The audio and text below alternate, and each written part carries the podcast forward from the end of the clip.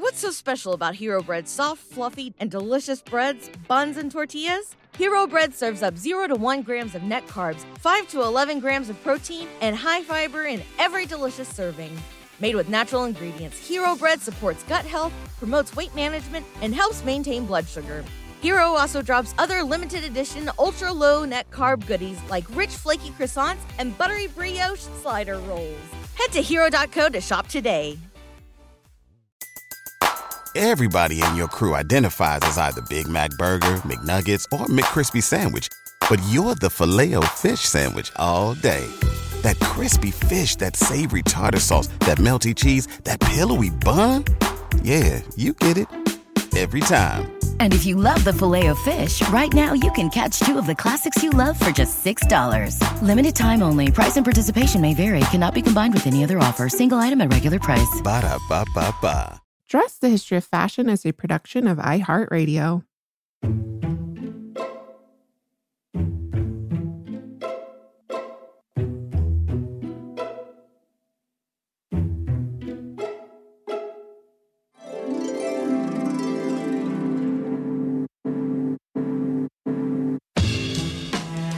Over 7 billion people in the world, we all have one thing in common.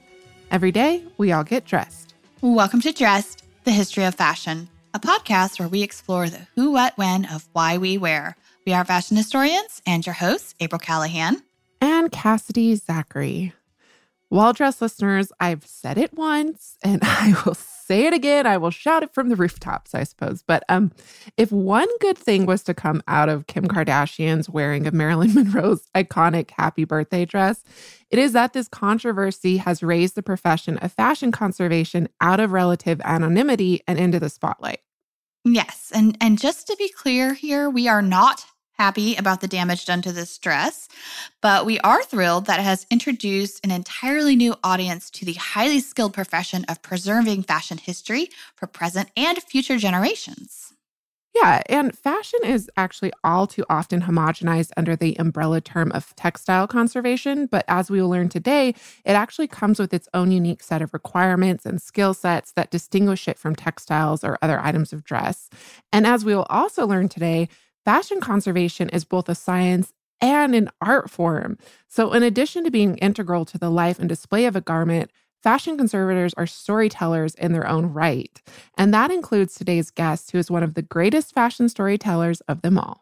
We are excited to take a deep dive into the profession of fashion conservation today with one of its leading experts, Sarah Scaturro, an instrumental and vocal advocate for the centrality and importance of the fashion conservator and fashion conservation within the museum space. Some of you may remember that Sarah joined us on Dressed back in 2018 when she discussed her and her team's work on the Met's 2018 exhibition Heavenly Bodies Fashion in the Catholic Imagination. And at that time, Sarah was the head conservator for the Met's Costume Institute. Today, she speaks to us as the Eric and Jane Nord Chief Conservator of the Cleveland Museum of Art, and we are so happy to welcome her back to Dressed. Sarah, welcome back to Dressed. It's such a pleasure to have you back with us today. Thanks so much, Cassidy. It's wonderful to be back to talk with you. Yeah, so last time you were with us, we talked about your work as head of the CI, the Costume Institute at the Met. Uh, you were here talking about your work on the Heavenly Bodies exhibition. So our listeners are familiar with the field of fashion conservation, the profession, but maybe not, we didn't take like a huge deep dive. So I wanted to do that today. So, can you maybe just provide us with maybe a general introduction to the profession of fashion conservator and kind of give us the parameters of the job and then how it's both similar and different from that of a textile conservator? Because those are actually the, the same thing. Sure, yeah, definitely. Um, so, fashion conservation is a specific subset of the textile conservation discipline. So, a fashion conservator in particular is someone who specializes in the preservation, conservation, and restoration of historic garments. Textile conservators work on both flat textiles and three dimensional garments, but some of them are not really comfortable tackling the very specific physical and philosophical issues that a 3D garment might present. So they would prefer to only work on flat textiles. So, you know, museums rarely have the financial means to support such a highly individualized profession as fashion conservation. Course, there are a few rare exceptions like the Met Museum's you know, Costume Institute, where I used to work, um, and museums of fashion like FIT or Mode Museum in Antwerp. But even other museums like the Victoria and Albert in London ask their conservators to focus on both textiles and fashion. And so one's training will typically encompass both aspects. The one exception might be that some museums who do a lot of fashion exhibitions will also have on staff someone who is exclusively devoted to mounting costume because mannequin dressing is both an art and a skill that is highly, highly specialized. Um, and costume mounting is so important to conveying the aesthetics of the garment while also ensuring its physical safety and integrity. Um, so it's a role that has dual curatorial and conservation implications. And just one last point is that, you know, there are conservators in museums, but there are also conservators that work privately. And there are some excellent private conservation studios out there including Atelier 9 in London, whose chief conservator, Sarah Glenn, used to actually work at the V&A, or Deirdre Windsor, who operates here in Massachusetts. And she is actually responsible for conserving and mounting a lot of the exhibitions that Petra Slinkard at the Peabody Essex uh, curates. Oh, wonderful. We love Petra. She's been a guest on the show. exactly. and then that's also something, you know, that's worth noting. You're in your current position as the Eric and Jane Nord Chief Conservator. You're at the Cleveland Museum of Art, as we mentioned in the intro. So you are in charge of everything, right? Can you talk just a little bit about what you're doing there currently? Because that's an example of what you just talked about. Yeah, sure. So um, previously, I was the head conservator at the Costume Institute, which meant that I managed just one lab. But now I'm the chief conservator at the Cleveland Museum of Art, which is an encyclopedic museum. And that means I'm in charge of all the conservation labs, which is really cool. We have labs for Western paintings and actually quite uniquely Asian paintings. There's only five museums in North America that have labs devoted to Asian paintings. We also have labs for paper, textiles and objects, frames. We have an analytical lab, a photography studio, uh, paper prep areas, library. It's it's really wonderful. And the team here is just very devoted and very, very collegial and so excellent at their work.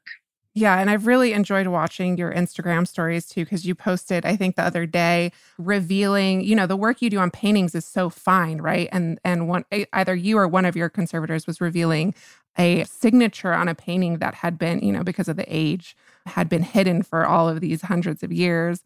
So it's just uh, I your job is so so cool. I can only imagine the day after day discoveries and joy that comes with what you do and we're going to learn all about it today. it is a pretty fun, fun gig, I have to say. Can we talk just a little bit about you mentioned the philosophical implications of fashion and we've talked about this a little bit on dress but I don't know that we've I've always wanted to do like a deep dive episode into like what is fashion but maybe we can talk just a little bit about why fashion is so different than dress and clothing because I've read a lot of your work and you talk about like the material element of fashion, but also the immaterial element of fashion because it's part of this fashion system. So it's like imbued with all of these other meanings. It's not just clothing. Can you talk just a little bit about that? Sure. Yeah. I mean, I love this question. It really goes back to the issue of values. And so when a garment crosses a conservator's bench, we want to understand what is this, who made it, why did they make it? Who wore it? You know, what meanings does it have? And what we try to do is first really understand what it is that we're working on and what the goals of our project should be or could be. And then we try to manifest whatever it is those values tell us that we should try manifesting. And so when we think of the values of fashion, and, and I'm thinking really here of just the the typical high fashion system, you know, we think of values such as novelty, desire, freshness, craftsmanship, things like that. So we try to make sure that our techniques bring that forward and it's not always possible um, but sometimes it is and you know it could be something as simple as you know being very attentive to cleaning or removing stains so that it pops, it looks bright and cheery. Or it could be something as simple as steaming. So, you know, why put a dreary, wrinkled dress on display when we could steam it and it looks crisp and smooth and gets new kind of volume? And another way would be through the mannequin dressing process, trying to make sure that we're getting the correct body for what it is that we're actually putting out there. You know, I worked with Harold Koda, who used to be the curator in charge of the Costume Institute, and he had, you know, trained under Diana Vreeland. And he would always implore us to think about how the person who originally wore this garment must have wanted to feel. What must they have wanted people to think about when they saw them? You know, they wanted to be the epitome of fashion at the time. And so conservators are always trying to find a way to honor that. And, you know, I have to emphasize that a conservator's actions are very context dependent. So there might be a lot of people who have authority in what happens to an object, and that could be the curator, the owner, but it could also be other kinds of representatives, such as perhaps the communities that originally made this garment or used this garment.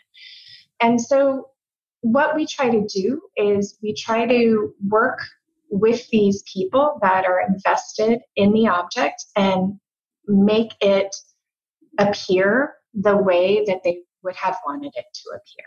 And that might sound kind of wishy washy um, or easy, but it's actually very hard. And it can be a delicate process that requires a lot of listening and a lot of thought. Yeah, and we'll talk about this a little bit later on because you have worked directly with fashion designers, for instance. And if you consider fashion as a work of art and you want to present it as it would have been when it was at its height of value, right? When it was valued as fashion, because as we know in fashion, one day it's fashionable, the next day it's not. And usually you're presenting fashion that's out of date by 60 some 100 200 years you know you don't know. And so you you're tasked with kind of bringing this life back as you mentioned and presenting it based on you know any number of values but you're trying to bring it back to life as it would have been when it was at its prime right? So when you consider it as a work of art i really love considering fashion as a work of art versus say um, you know, other garments that maybe aren't valued as fashion um, are valued in different ways. But I think we'll talk about that a little bit later on. But I'd love to talk about the storytelling aspect of what you do, because I don't think people consider conservators when they think about storytelling and objects. I think often you associate that with curators because that's literally their task or their job. But conservators are so intimately involved in the process of researching the life story of any given object in really beautiful ways, actually. Can you talk about the biography and life of objects and the role of the conservator as a creative agent in preserving but also interpreting that life? Curators are responsible for selecting an object for display and often determining the narrative that surrounds the display. But it's up to the conservator to determine whether and how that display can be safely and aesthetically achieved.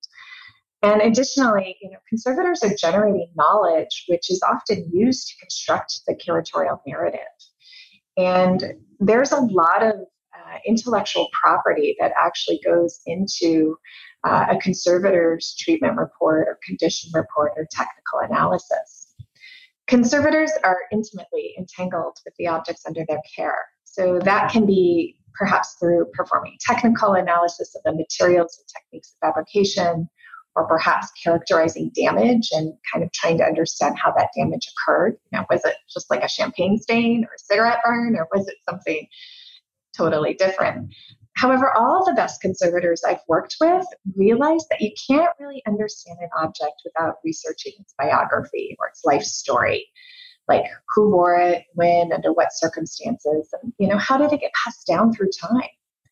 And perhaps that is one of the misconceptions about conservation is that conservators are only interested in the materiality of an object and so that they work within a framework of just science and craft. But conservators are deeply engaged with the social and cultural meanings of what we're working on. And we are very cognizant that our own actions represent a moment in the object's life that may have a long lasting potentially even life altering impact. And we recognize And we are humbled by the fact that we are only temporary custodians charged with shepherding the object onto into the next generation. Absolutely. And you talked a little bit about it there, but I just want to quote you too, because I read an interview with you and you said, Conservators have a strong poetic and artistic sensibility. We keenly feel the aching beauty of the memories imbued in clothing, and more so than anyone else because you're so intimately involved with these garments. If you could talk a little bit about the condition report, which is one of the very first things you do when you accession a garment. Curators might be more familiar with the outside of the garment, but conservators are are inside the garment, looking at all of these different things. So you're intimately involved with this garment in a way that very, very few people in its life probably have been. Can you talk a little bit about that? There are some curators who are also very, very intimately involved in the guts of a dress, let's just call it. But um, the conservator really, really gets into the guts when we have to do the condition report. And for those who don't know what a condition report is, it's the examination that conservators conduct whenever an object crosses their bench. And so this examination can happen if we're acquiring something or putting it on, you know, sending it out on loan or putting it on display, wanting to treat it or research it or anything. It's just kind of like a little health checkup. So in this condition report, you know, we truly examine it very, very deeply. And what we're looking for, quite sadly, are its flaws, right? We're not looking for how amazing and beautiful it is, although, of course, we surely appreciate that during our, our looking. But we're looking for condition issues. We are looking for things that um, are an issue or a problem with the dress, um, and that furthermore could potentially further damage the dress if it's not addressed or be aesthetically distracting. And so again, we want to make sure that objects look their best on display and convey the intended messages that we want them to convey. And so the condition reports lets us know kind of what we're up against and what it is that we need to do. Condition reports are also used, just a quick note, they are used uh, for legal purposes. So they are used by insurance companies whenever, you know, if something were to get damaged, things like that. And I think so. We like to think as conservators that there's a, an, an altruistic inclination to the condition report, but it's often just as tied into the business administrative functions of a museum as well. Yeah. But I also think it's really fascinating that condition reports become part of the life of the garment because you can have condition reports being conducted on garments that have been in collections for like say 100 years or 50 years. So that's I think that's really fascinating too because it's tracking the literal condition of the garment, but also when it's been displayed, et cetera, et cetera. I read in an interview with you where you were talking, and I just thought this was so fabulous. Speaking of how intimate you get with the garments, about how you came face to face with Wallis Simpson's sweat stains, yeah. because you yeah. just don't associate sweat stains with someone who's so, you know, sophisticated, right? And who always looks like in prime fashion. But she's human, and that human body is embeds itself on these garments. Yeah, no, that was a really um, amazing moment. So, speaking of the condition report, typically, you know, it, it is done on objects over and over and over again as they're being used. Well, one object of the CI collection is Wallis Simpson's wedding dress that she wore when, when Edward VIII abdicated his throne. And it surprisingly did not have in the database a condition report. And that doesn't mean that it hadn't happened before. It just somehow a paper condition report got lost um, and it, it just didn't have a record about what was its baseline health status. And it was being considered for an exhibition and so i decided you know well let's let's do a condition report and see what is actually happening with it. And it was very very fragile. It's faded which is probably its most market condition issue, is that it used to be the Wallis Simpson blue, which is this bright cornflower blue, but it faded kind of to the sad, dingy gray because of an instability in the dye, not because of any light or anything. But one thing I noticed was that she had shattered armpits. And when I say she, I actually just anthropomorphized it, the, the garment.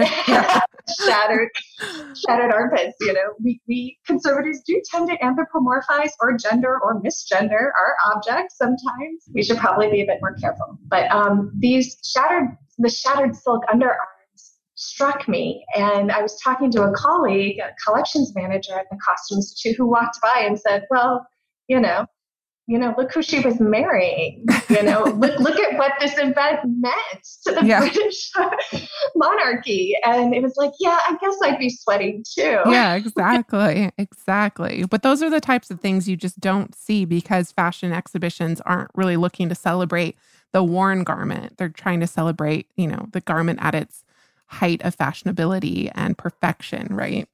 Right. Although, you know, there were Colleen Hill's wonderful exhibition unraveled. And then there's this wonderful exhibition at the Rhode Island um, School of Design called Inherent Vice, which is uh, curated by both conservators and curators. Yeah. And I was going to ask you too is obviously garments are treated differently depending on the institution that they're in. For instance, at the Cleveland Museum of Art versus like the Costume Institute, which is exclusively dedicated to high fashion exhibitions. I would love to see a worn clothing exhibition at the Met. I don't think it's going to happen anytime soon, but one can put it out there. I, I, agree. I mean, the closest was the um, exhibition that I co curated with a fellow called The Secret Life of Textiles. Uh, synthetic materials. And that we had a case of degrading plastic accessories. And so that was the closest we got to showing sad, sad, degrading pieces that are very poetic in their own decay. I mean, we all respond to fashion, right? But I think we also all respond to the worn clothing because we're all intimately familiar with the value of wearing clothing and what happens to clothing when we wear it.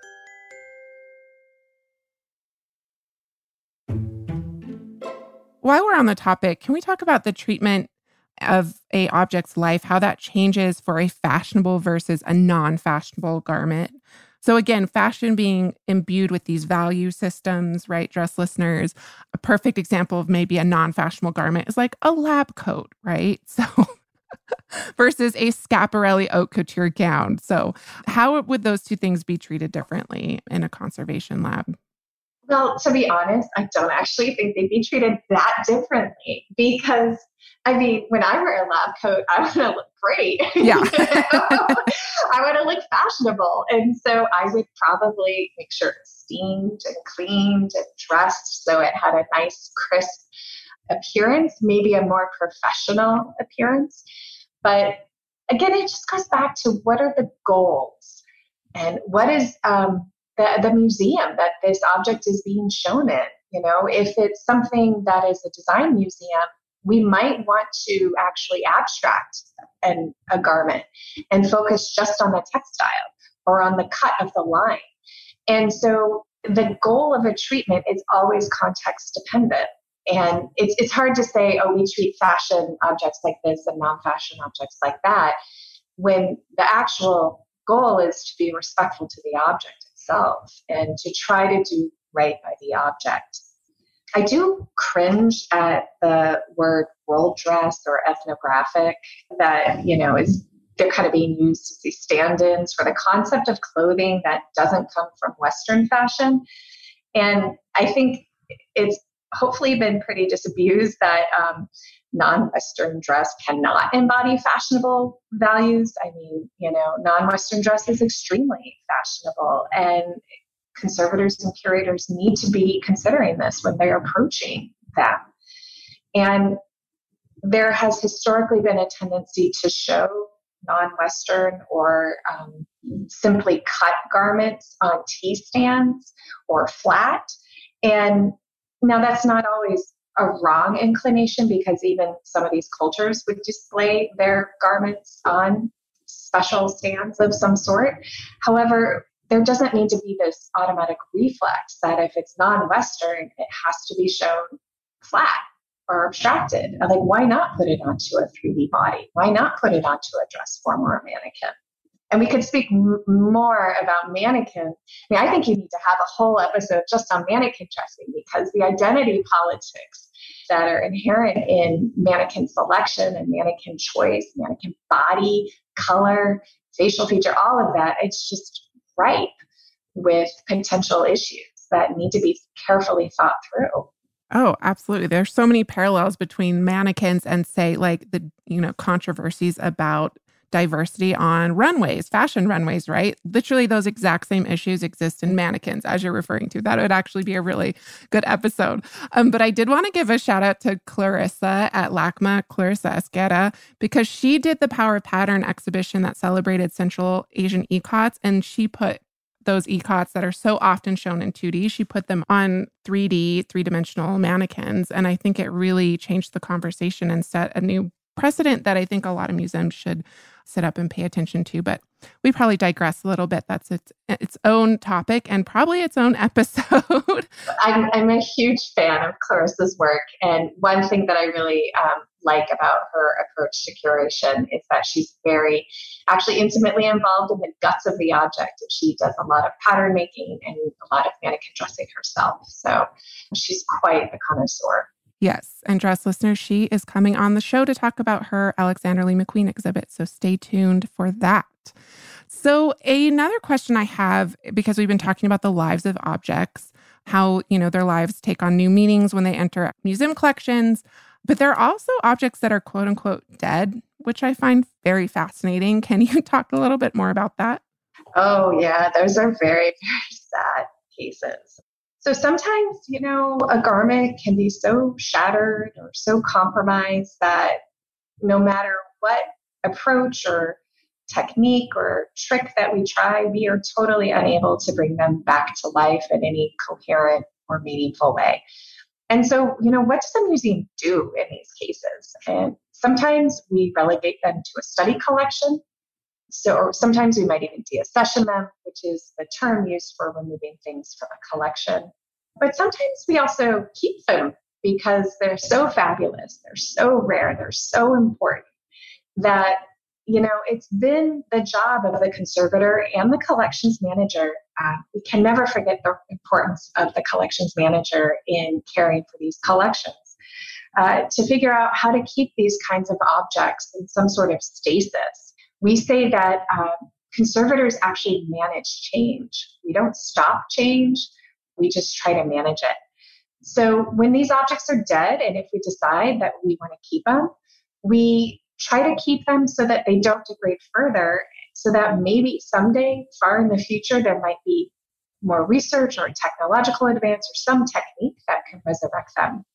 And you know, when you're faced with a dead object, the question is, uh, how do you convey its meaning? How do you share it with the public?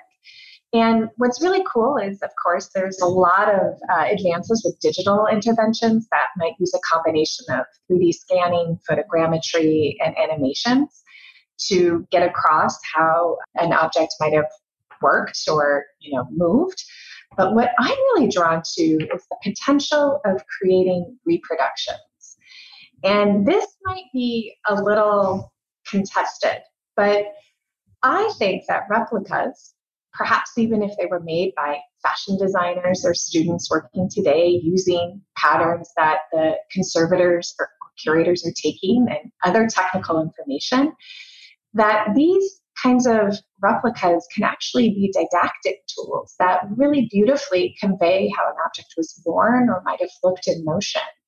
And, you know, they could even be displayed next to the dead object or worn in a film or used, um, I'm sure, uh, Cassidy, you know this, used as a handling or teaching tool, like the museum at FIT does for their Paul Poiret Sorbet oh, yes. That was literally in my head. So I, I, know you love your Poiret. Yes. Um, so I, I, don't think that museums have fully explored the potential of reproductions in a way that enables a dead fashion object to live again through its proxy twin. You know, I've advocated for this in the past when I was charged with conserving a fabulous and iconic Worth gown that was pretty much dead. It was virtually unconservable. Um, but I, I did face resistance. And I think not considering replicas as a viable option is actually short sighted for our field, since the reality is that fashion is not going to last forever. It was never meant to last forever. And so it's really prudent to try to replicate what we have when it still exists so that future generations can at least have a sense of what it might have been. Yeah, absolutely. And that Worth gown you're talking about, you wrote a whole paper about the process that you um, basically preserving it in a digital format for future generations, right? Didn't you do like scanning of it and recreated it in all the, of these wonderful ways? And again, you're also making it accessible to people, say online, which I think is such a huge resource for people now that can't actually get anywhere in person. You can go online and see these garments too. Yeah, I think there's a lot of potential for documentation and how documentation can serve as this proxy body or proxy object for the actual object. And you know that can include images, technical analysis, condition reports, written reports, animations, patterns, all of that stuff together. Yes, it does not give us the exact object. I totally get that. However, when that object is gone, we are going to be so glad that we have all of that. Yeah. And there's experts like you mentioned, Clarissa. She's done patterning that you can actually download on LACMA to recreate it yourself. But they get experts like that in the garments who can actually recreate it. And that Poiret sorbet gown that you're talking about, they've done that at FIT. So you can touch it and handle it and look inside. And it's really an invaluable resource in more ways than one. So completely agree. And you know, the Charles James exhibition for the press preview, we really wanted people to be able to see one of his four leaf clover gowns in, in motion. And of course, we don't want to put it on a living human body. We can talk more about why we don't later. However, for this instance, what we ended up doing is working with a Broadway designer to recreate the four leaf clover. And then we had it worn on actually Electra Wiedemann, who is Isabella Rossellini's daughter, for the uh, the press preview, and you got to see how the four leaf clover, you know, the four leaf clover bobbed and swayed uh, with her walk. It was really wonderful. Yeah. And that's what makes fashion and textiles so unique to, say, versus paintings, right? And that these are embodied works of art that were meant to be worn. So, you know, that's why we display them on mannequins. And that's why, you know, there is this this urge to see them in motion and see them on real bodies. I mean, it just brings a whole new element to it that um, you can't really get with any other type of museum object. That's correct. So, as we've discussed, as creative agents, fashion conservators are integral to the life story of an object, and this is in innumerable ways. This includes being an advocate for the object's preservation. Fashionable dress is really its own unique entity in many ways because in a museum collection, because it has this material but also immaterial value. Can you talk more about what that means in terms of the conservation and display of fashion objects and how the conservator has to balance the ethics of conservation with fashionable aesthetics? You know, we've all heard a lot about ethics of conversation with this Marilyn and Kim controversy, which we're going to get into next episode. But can you talk about how conservators balance that? So, some dress listeners might not know that conservators follow a code of ethics that require us to do no harm. So that means do no harm both to the objects and to those people or communities for whom those objects have meaning. And I've worked really, really hard throughout my career to not be seen as someone who just says, no, you can't do that. Um, instead, I've tried to creatively facilitate unique modes of display, even if these you know modes of display are ethically challenging for me and I, I think most conservators try to facilitate access, and these stories of negotiations rarely make it outside the walls of the museums. And this push and pull between trying to keep within the bounds of one's ethical code while still trying to creatively address the request of the curator or designer can happen in many ways. And, and I'll tell you just one example. So when my team worked with Rei Kawakubo for her exhibition at the Met in 2017, uh, she wanted to use her usual lighting designer. His name is Thierry Dreyfus. And he did all of her retail stores and runway shows.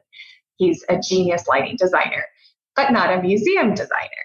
And so his plan was really unusual and challenging for us since it proposed using hundreds, and I mean hundreds, several hundreds of high wattage fluorescent bulbs at very high light levels. Now, if you've ever been to a fashion or textile exhibition, you're probably cursing the designer, the conservator, since the lighting is so low.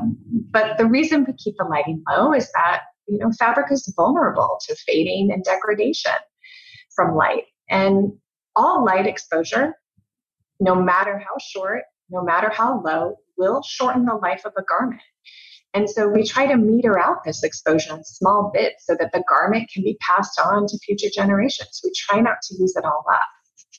So going back to the exhibition, our predicament was that we wanted to protect the clothes while also honoring the artist's wishes to have light levels that were hundreds of times higher than we normally would recommend.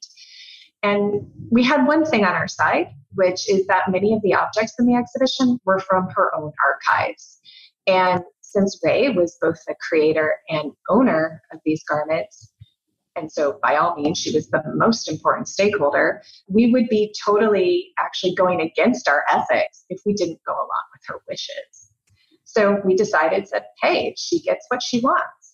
However, there were a few books that were from the Met's own collection and also from the collection of the Kyoto Costume Institute. And so, what we tried really hard to do is work with the exhibition designer, Rei, and, and curator Andrew Bolton to figure out a place where, where we could move these objects in, into a more protected area so that we could achieve light levels closer to what we normally see in the museum. Now, I consider this outcome a total success because everyone achieved most of what they wanted.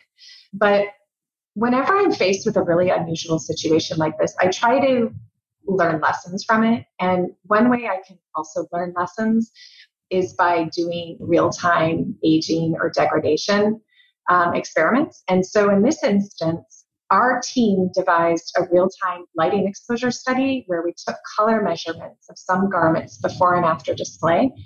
And we also used standards like blue wool cards to track the levels of fading. And we, we found that as we had anticipated, light damage did occur under these circumstances. So, what this experiment shows us is that maybe in the future, when we have non conservation appropriate displays being proposed, we can use this data to try to sway others as to the importance of the preventive measures that conservators advocate for. Absolutely. And you again wrote a paper on that with Christopher Mazza, I believe, who is um, yes. one of my FIT fellow FIT students. Yes, he's fellow classmates. um, and that was is so fascinating because Rei, like you said, you worked directly with her, which is very unprecedented. And she was given like artistic license like no one's ever been given before. And she wanted it to be a democratic exhibition in that people could walk right up to her garments. Maybe even, I mean, maybe she wanted people to be able to touch them and handle them. And like, you know, all of us are like, oh my God, no, you cannot touch, cannot trust the public to get near anything. um, maybe most people, but not everyone. But I just thought that was really interesting. Yeah. When the public engages with art, we call those visitor interactions. And yes. yes they do like to interact. Yeah, and you relate to it, and it's tan. It's a you know you want to touch textiles. It's like I think that's innate to humans. So it's kind of like her wanting that to be part of it. I mean, could be interesting, but not something a fashion conservator ever wants to hear. No. As you know, we are going to be expanding our fashion history travel offerings this year. Mm-hmm. So you better bet that I'm going to be brushing up on my language skills with Rosetta Stone. With more than 25 languages offered, including Spanish, French, Italian, German, Korean, Chinese, Japanese, Dutch, Arabic, Polish, and so many more, that world out there is practically at the tip of your tongue. And that's right, dress listeners. For more than 30 years, Rosetta Stone has been the expert in language learning. There are no English translations, so you really learn to speak, listen, and think in that language, which is incredible. You learn by immersion, and their programs are available to use on your desktop or as an app. And let's not forget that there is an amazing built in true accent feature that gives you feedback on your pronunciation so you learn the proper accent from the very start. For limited time, dress listeners, you can get Rosetta Stone's lifetime membership for 50% off by visiting rosettastone.com forward slash today. That's 50% off unlimited access to 25 language courses for the rest of your life. Redeem your 50% off at rosettastone.com forward slash today. Dress listeners, we often refer to ourselves on the show as dress detectives. But what if we told you that you could travel back in time and solve your own fashionable mysteries? Because you can by joining us in playing June's Journey. And April, I can't tell you how much fun I've had playing June's Journey. It's this hidden object mystery game with a captivating detective story. It takes you back to the glamour and intrigue of the 1920s with this diverse cast of characters. And basically, each new scene takes you further into the story of a thrilling murder mystery that sets the main protagonist, June Parker, on a quest to solve the murder of her sister and uncover her family's many secrets. You will sleuth with June in the antique parlors of New York, the chic sidewalks of Paris, and you can even build your own luxury island estate where you get to decorate and plant decadent gardens. And there's also a chat and challenge feature where you can play alongside friends. So join us, dress listeners, in putting on your detective hats and escape to a bygone age of mystery, danger, and romance. Discover your inner detective when you download June's Journey for free today on iOS and Android. What's so special about Hero Bread's soft, fluffy, and delicious breads, buns, and tortillas? These ultra low net carb baked goods contain zero sugar, fewer calories, and more protein than the leading brands, and are high in fiber to support gut health.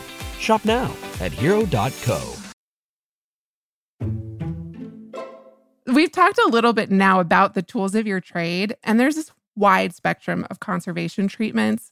Can we talk a little bit more about them and kind of how do you determine the specific needs of a garment? What are the some of the like cooler things that you do to preserve or restore a garment?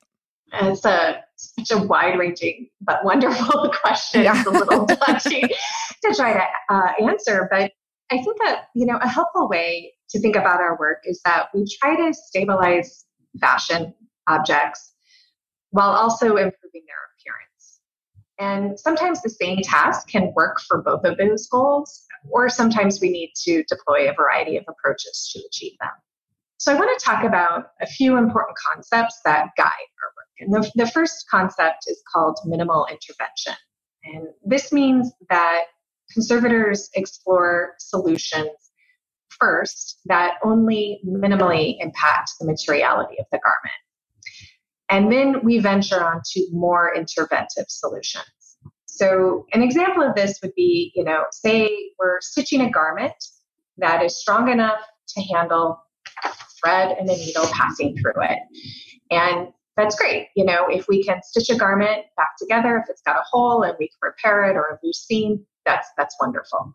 But if the garment is too weak to be able to sustain uh, a needle and thread passing through it, no matter how thin that needle is or how thin that thread is, then we might move on to something more interventive, which would be an adhesive treatment. And adhesive treatments are pretty scary. They can be difficult to apply and difficult to remove, but sometimes they're the only things that will work. And, you know, there are textile conservation treatments from way back when the field of textile conservation was forming in the early 20th century, late 19th century, that were essentially like stitched to death. And what we mean is that the conservators were so focused on stabilizing an object that they, they put so many tiny, numerous holes into the object that the very act of removing the thread just leaves a textile that is peppered throughout with pinholes and then it falls apart. So that goes to the second concept that I have, which is called retreatability or reversibility. They're actually kind of two concepts that are used somewhat interchangeably, but not totally. So originally we used to say that we try to make all of our treatments reversible, which means that everything we do can be completely undone. And it's as if we never left a trace, you know, we were never there. And we've actually come to realize that like that's impossible to attain because even the act of uh, passing a needle and thread through a fabric will leave even microscopically a tiny hole. So now we say retreatable. We aim for retreatability. And retreatability means that essentially our actions are guided by this goal so that we leave the object in a state where whatever we have done can be easily undone so that the object can then be retreated in the future using more advanced techniques and materials. And one thing to know about conservation is it's a young field and it's constantly developing. And so we know that the tools we have today are not going to be the tools that we will have at our service, you know, even five years from now. And so we want to make sure that whatever we're doing will be efficient and effective and bring it to its next, you know, bring the object to its next generation essentially, but that everything we do can be then undone. So I've talked about a little bit about stitching, but for silks that are shattering and powdering, perhaps the only option we have is an adhesive treatment. And adhesive treatments are theoretically reversible, although in practice, they're typically pretty hard to reverse. And that treatment might mean that we are left with nothing but silk dust. And so adhesive treatments are really typically only as a last resort. And one thing that is also not reversible but potentially retreatable is cleaning. And I don't know if you've ever thought about that, but wet cleaning, you know, which is what we call when we wash something, we say we wet clean it. Um, wet cleaning is a permanent process that cannot be undone, of course. It is highly interventive. And so we approach it really carefully. And there's been some really cool cutting edge developments in cleaning textiles uh, using a variety of poulticing techniques or micro emulsions or other carefully formulated recipes, techniques, and tools. And there are a lot of people using these advances, but I would love to call out Laura Mina, who is now at the National Museum for African American History and Culture. And she used to work with us Costume Institute. Um, she has really done some amazing work in developing um, cleaning techniques and passing along that knowledge as well, teaching other conservators. That was definitely one of my favorite classes at FIT. Um, dress listeners, you probably remember. We learned so much in that program, the Fashion Museum Studies program, because you really get this wide swath of training, including by one Sarah Scaturro, who taught there when I was there. Um, yeah, I, I, think I was your teacher, right? yeah, you were my teacher. I think you did the costume. You came in and did a mounting session with us um, in June Beauvais' class. Um, oh, but right. we also got to take conservation training with Denise. And washing textiles was, you know, one of the one of the more fun elements of that. Vacuuming textiles is another really interesting thing that I don't think a lot of people consider. That's how you get like bugs out and all kinds of stuff out using a vacuum on textiles. But I'm sure a lot of people listening are also thinking like, wow, I really damage my clothing a lot just by wearing it every day and then by washing it. You would not believe how much you damage your clothing and like remove the life of your garment by washing it, which is why I always say don't wash it unless it smells or you have a stain on it. Yeah. Don't do it. and and frankly, don't dry clean unless you yeah. have to. I mean, dry cleaning is actually a pretty gross procedure if you think about it. Yeah, yeah, for sure. So I'm curious if you've ever had to innovate a technique or techniques to solve a particular problem. I remember when you gave me a tour of the CI um, one year and I came in and you had like an Iris Van Herpen dress and like a bubble. And you were like basically creating its own ecosystem to preserve and like store this garment. So, can you kind of talk about some of those like more innovative ways that you have to get with like these weird three dimensional artifacts that you're trying to preserve? Oh yeah, totally. Um, well, that piece in particular, it was this amazing Iris Van Herpen. It's the uh, dress called the Moon Dress, and it was made from polyurethane foam. And for any of you who know about polyurethane foam, you know it doesn't have a very long shelf life, and it's very susceptible to oxidation or oxygen, right? And so, our only real hope to prolong its life was to store it anoxically, and so we were working with the amazing collections management team at the Costume Institute to develop this kind of cage that this dress, which was so heavy that it had to be um, stored on a dress form, that this dress could be stored in, and then we would create a, a bubble made out of a ceramic coated material that um, this bubble would then be pumped full of argon and it would live happily ever after in its own anoxic bubble, except for, of course, when it had to be on display, it would be removed. But no, cre- uh, you know, conservators are so creative. Uh, I think some of my favorite innovations are perhaps not the most exciting and you won't ever really see, but they're kind of the rigging and temporary mounting systems that we develop so that we can access and treat a difficult or complex three dimensional area of a garment. So when we think about this, you know, when we make these temporary mounts, they have to be safe, they have to provide access for us to carry out our work, they need to be stable, and they need to fit within a designated footprint of a busy conservation lab. And so those are actually pretty, um, you know, high level of criteria that they need to fit. And sometimes they can be as simple as, you know, specifically hanging a, a bias cut gown on a pole a certain way so that when you steam it, you're steaming the fabric with the grain, you know, it's falling towards gravity appropriately. You know, you don't want to st- ever steam a bias cut dress against the grain, for example. Or it could be completely complex. So, uh, one of our fellows at the Costume Institute, Marina Hayes, had this amazing Marisol painted leather coat that was just, I mean, it was pretty much almost a dead object, and she did a magnificent job resurrecting it. But she had to develop this really, really complex system with clamps, pads, magnets, and poles so that she could just kind of get in there and humidify certain parts. And in fact, the field of mount making overall uh, there's an amazing Instagram called the International Mount Makers. Ooh. yeah, really, really cool. But just the mounts that you see in museums, which are designed to be invisible, aesthetically like blend in with the object and yet completely support and stabilize the object, those are some of the most magnificent pieces of art that show such incredible craftsmanship. But if I could speak of one one other technique that my team developed when I was at the, the CI for the Death Becomes Her exhibition. It was a really cool project where we were trying to find a way to recreate the historic Cluny lace trim that was used on a half mourning gown. And it was really hard to find this type of lace anywhere. You know, we couldn't just like go to a store or go online or even go to France and find the exact replica that we needed. And so what you know we, we could have uh, spent a lot of money and um, had a lace maker try to recreate it, but that would have also taken a lot of time and been very cost prohibitive. So what we ended up doing was working with an embroiderer who used high-res photos of the extant lace portions. And she then created a digital pattern that was fed into a digital embroidery machine. And then it was embroidered onto a dissolvable substrate in colors that mimic the faded black brown, you know, of the original black lace.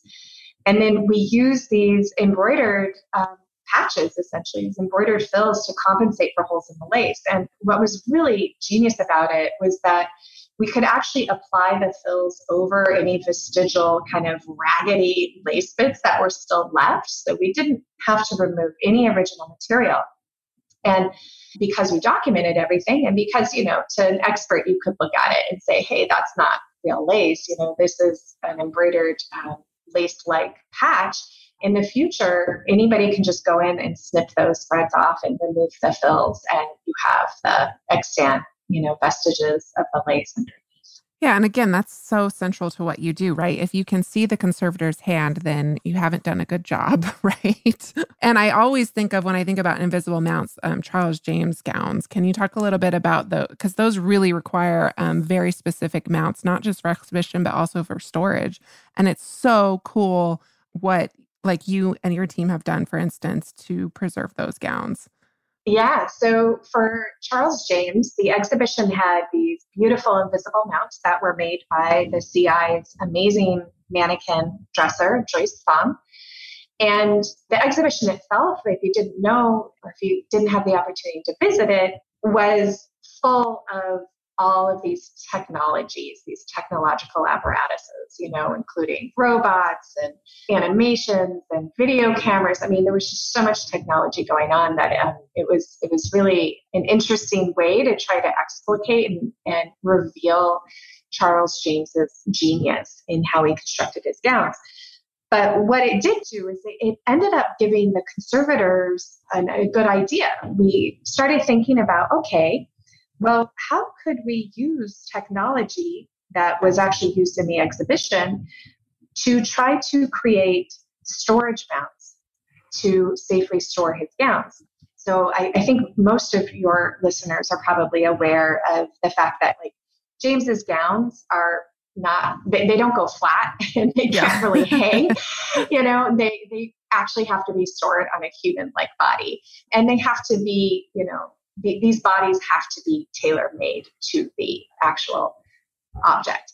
And so what we did is we ended up scanning the dress forms that Joyce had made and had padded out to the dress's proportions. And one of our genius interns, who um, is now an objects conservator um, down at the Hirshhorn Museum, she essentially scanned these forms and then worked with a company to route these forms in archival Ethafoam, and then ended up um, creating these poles that would stick through. And these poles could be used as both as hanging mechanisms or as invisible mounting mechanisms. And I mean, now these hopefully these dresses are good and stored appropriately for you know the next 75 to 100 years and you know this project wouldn't have been possible without the guidance of Glenn Petersen who hands down is the most talented fashion conservator in the world he's so famous in our circle right like everybody in fashion studies and museums and like knows who Glenn is. yeah, yeah. There, there is there's no one like him, and it was a real honor to be able to work with him for as many years as I got to work with him.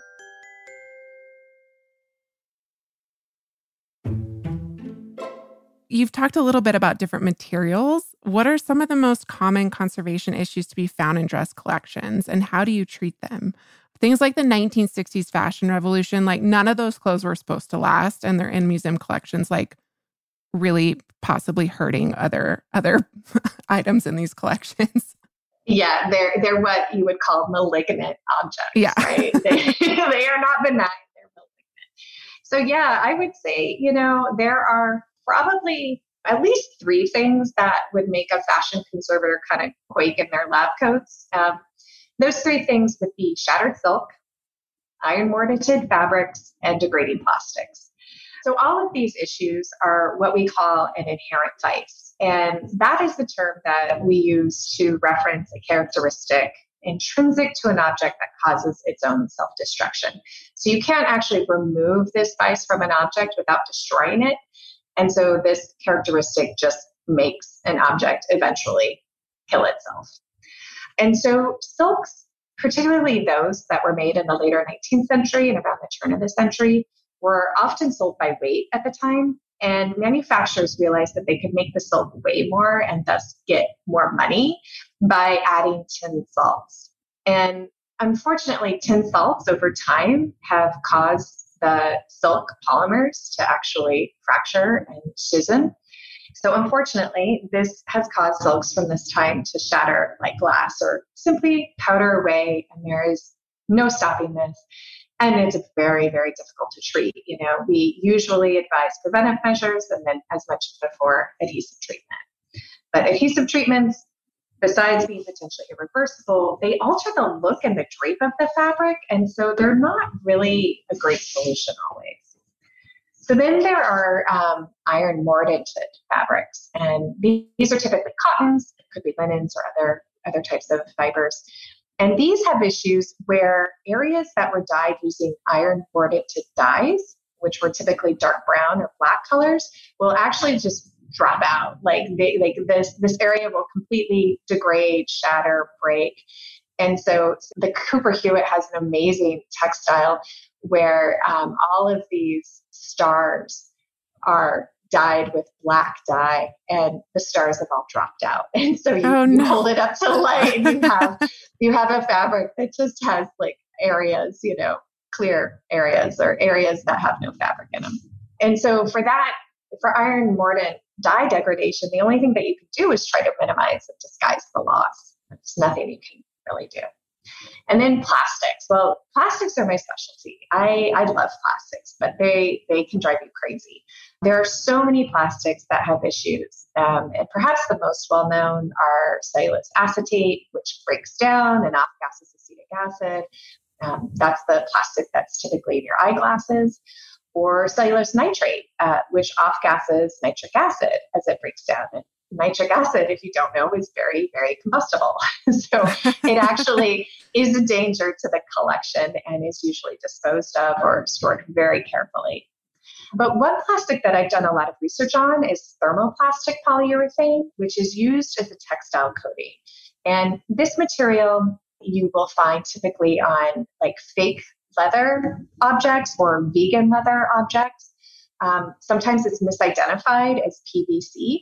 So, like a lot of Andre Courrèges from the 1960s, they may say vinyl, but it's actually thermoplastic polyurethane. And this material is so difficult to understand and it is so difficult to manage, treat, and even identify that I am part of an international project called Glossy Surfaces that is run out of Mode Museum in Antwerp, and it's it's spearheaded by Kim Verkens, who is the fashion conservator there. And so this international consortium is trying to study and research and understand this object more so that we can alert fashion caretakers to its both its presence and what to do with it. And we're actually going to be hosting a conference on this material next year if any of your listeners are interested. I mean, this is such a fascinating topic. I could literally talk to you about this all day, just like all of the, you know, things you've seen and these different collections you've worked in. I'm wondering if before you go today, you can maybe talk to us a little bit about is there like a most memorable, exciting, or unexpected experience you've had working in conservation? I've worked as a collections manager before and just the the gift of like opening a drawer that's never been opened or hasn't been opened for 50 years or whatnot. I would say I have three favorite. Well, no, I, I, would be lying. I have so many favorite um, stories and memories, but I would say two of the most incredible and special opportunities I had was working at the CI. The first, I got to visit the Palace Museum in Beijing when it was closed because my job was to courier the last emperor of China uh, Puyi's, his childhood dragon robe from the Palace Museum to the Met for the China Through the Looking Glass exhibition. It was such an honor, and it was so special to be there, especially when it was closed. And closely aligned to that, the second was getting to work in the sacristy of the Sistine Chapel at the Vatican. My gosh, I forgot about that. Yeah, wow. I, got to enter and exit through the Sistine Chapel when it was closed and thus empty. And, you know, this was for the incredible display of the Vatican's vestments for the Heavenly Bodies exhibition. And, you know, both of those opportunities were courtesy of exhibitions that Andrew Bolton um, curated. And I do want to say that recently my favorite experiences have been the expansion in my understanding of how textiles are conserved in other areas. And what I mean is, now that I'm a chief conservator, I am getting exposed to how paintings are conserved. And paintings are often painted on canvas. You know, I'm getting exposed to how East Asian paintings are conserved. And those are typically um, mounted with historic and antique silks, which is so amazing. And then, of course, I enter the objects lab, and there are chairs and boxes and dolls and you know anything that can be made with textiles. And so what's been really exciting for me is learning both about other conservation disciplines but also really understanding the place of textiles within these other disciplines and getting exposed to the cross pollination of ideas that occurs within our conservation suite because all of our labs are housed right next to each other in their own kind of hermetic, you know, suite, which is a really beautiful, beautiful facility. so I would say I, have been very inspired in my new role to try to continue to learn and hone my craft and understanding so before I let you go, I mean, I think a lot of people listening are going to say, okay, Sarah has the dream job or has had and has, you know, series of dream jobs. You also worked at the Cooper Hewitt, you know, really getting to intimately know these collections and these pieces um, in ways that most of us will only ever get a dream about, right? We're never going to get to touch a Poiret sorbet gown or um, the Emperor of China's robe. So, do you have any advice for people who are listening who are now like, I want to be a fashion conservator or a conservator in general? Do you have any advice for people out there that are now considering this this job? Because I think they are. yeah, totally. You know, I used to tell future conservators to hustle, but now I'm really cautious of that word because it, it glorifies an unsustainable approach to one's career and has the potential to also demean one's value. And so I want to be honest, you know, getting into conservation is hard today. There are a lot of roadblocks, including a significant amount of requirements that you would need to take to even get into a traditional conservation master's program. So these requirements can include several thousands of hours of what is called pre program experience, which is really just prior internships or work, as well as many chemistry, fine art, and art history courses. And these programs themselves are around three or four years long. And once you get out, you are lucky if you get a fellowship that is paid in the 40,000s.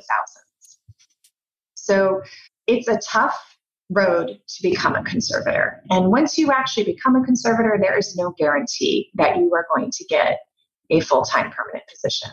You know, I, I don't want to dissuade people, but I do want to be very honest about the state of the field. And I think the field recognizes the unsustainability and the issues it has with gatekeeping or not facilitating easier entry into it. Now, if you know you really just want to go to fashion and textile conservation, I do also want to say that many conservation schools don't actually really support textile conservation. Um, and so I would advise aspiring fashion and textile conservators to look at the schools that offer degrees specific to textiles, and which, as of today, are the Fashion Institute of Technology, which, you know, is the program you and I went to, Cassidy. But there's also the University of Glasgow Center for Textile Conservation, the Abegg Foundation in Switzerland, or the University of Rhode Island. And lastly, I mean, there are a few scarce and hard won routes into the field today through the apprenticeship model, which still does exist, even though it's not very common. And so being an apprentice means you learn on the job. And if you are trying to do this, you would probably almost certainly be working with um, alongside a private conservator. You would still need to supplement your training with coursework in the sciences or by taking workshops and reading and studying avidly. So, fashion conservation is a small field, and so we all know each other. That means if you can make a meaningful connection with just one conservator, then that person might be able to introduce you to the next, and so on and so on. And so, you know, conservators are generous and we want to help you out. And so please don't be afraid to reach out, including to myself. Oh, that's a wonderful invitation. Thank you. And thank you so much for being here and for being so generous with your time and your knowledge and your experience. This has been really wonderful. Thank you so much, Cassidy. Dressed listeners, that concludes today's episode, but not our conversation with Sarah. As promised, she will return Thursday to discuss that now infamous Met Gala moment and why the preservation of historically and culturally significant dress matters. You do not want to miss it. Until then, may you consider the many people that work behind the seams of our garments next time you get dressed.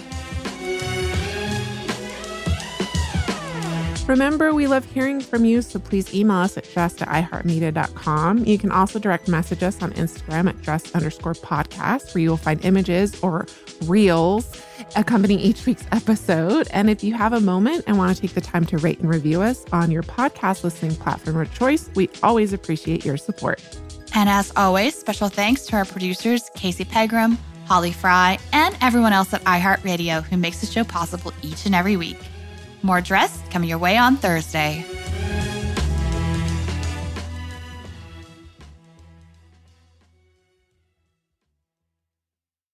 Dressed, the history of fashion, is a production of iHeartRadio. For more podcasts from iHeartRadio, visit the iHeartRadio app, Apple Podcasts, or wherever else you listen to your favorite shows. What's so special about Hero Bread's soft, fluffy, and delicious breads, buns, and tortillas? Hero Bread serves up 0 to 1 grams of net carbs, 5 to 11 grams of protein, and high fiber in every delicious serving. Made with natural ingredients, Hero Bread supports gut health, promotes weight management, and helps maintain blood sugar. Hero also drops other limited edition ultra low net carb goodies like rich flaky croissants and buttery brioche slider rolls. Head to hero.co to shop today. Everybody in your crew identifies as either Big Mac Burger, McNuggets, or McCrispy Sandwich, but you're the filet fish Sandwich all day That crispy fish, that savory tartar sauce, that melty cheese, that pillowy bun. Yeah, you get it every time. And if you love the Filet-O-Fish, right now you can catch two of the classics you love for just $6. Limited time only. Price and participation may vary. Cannot be combined with any other offer. Single item at regular price. Ba da ba ba ba.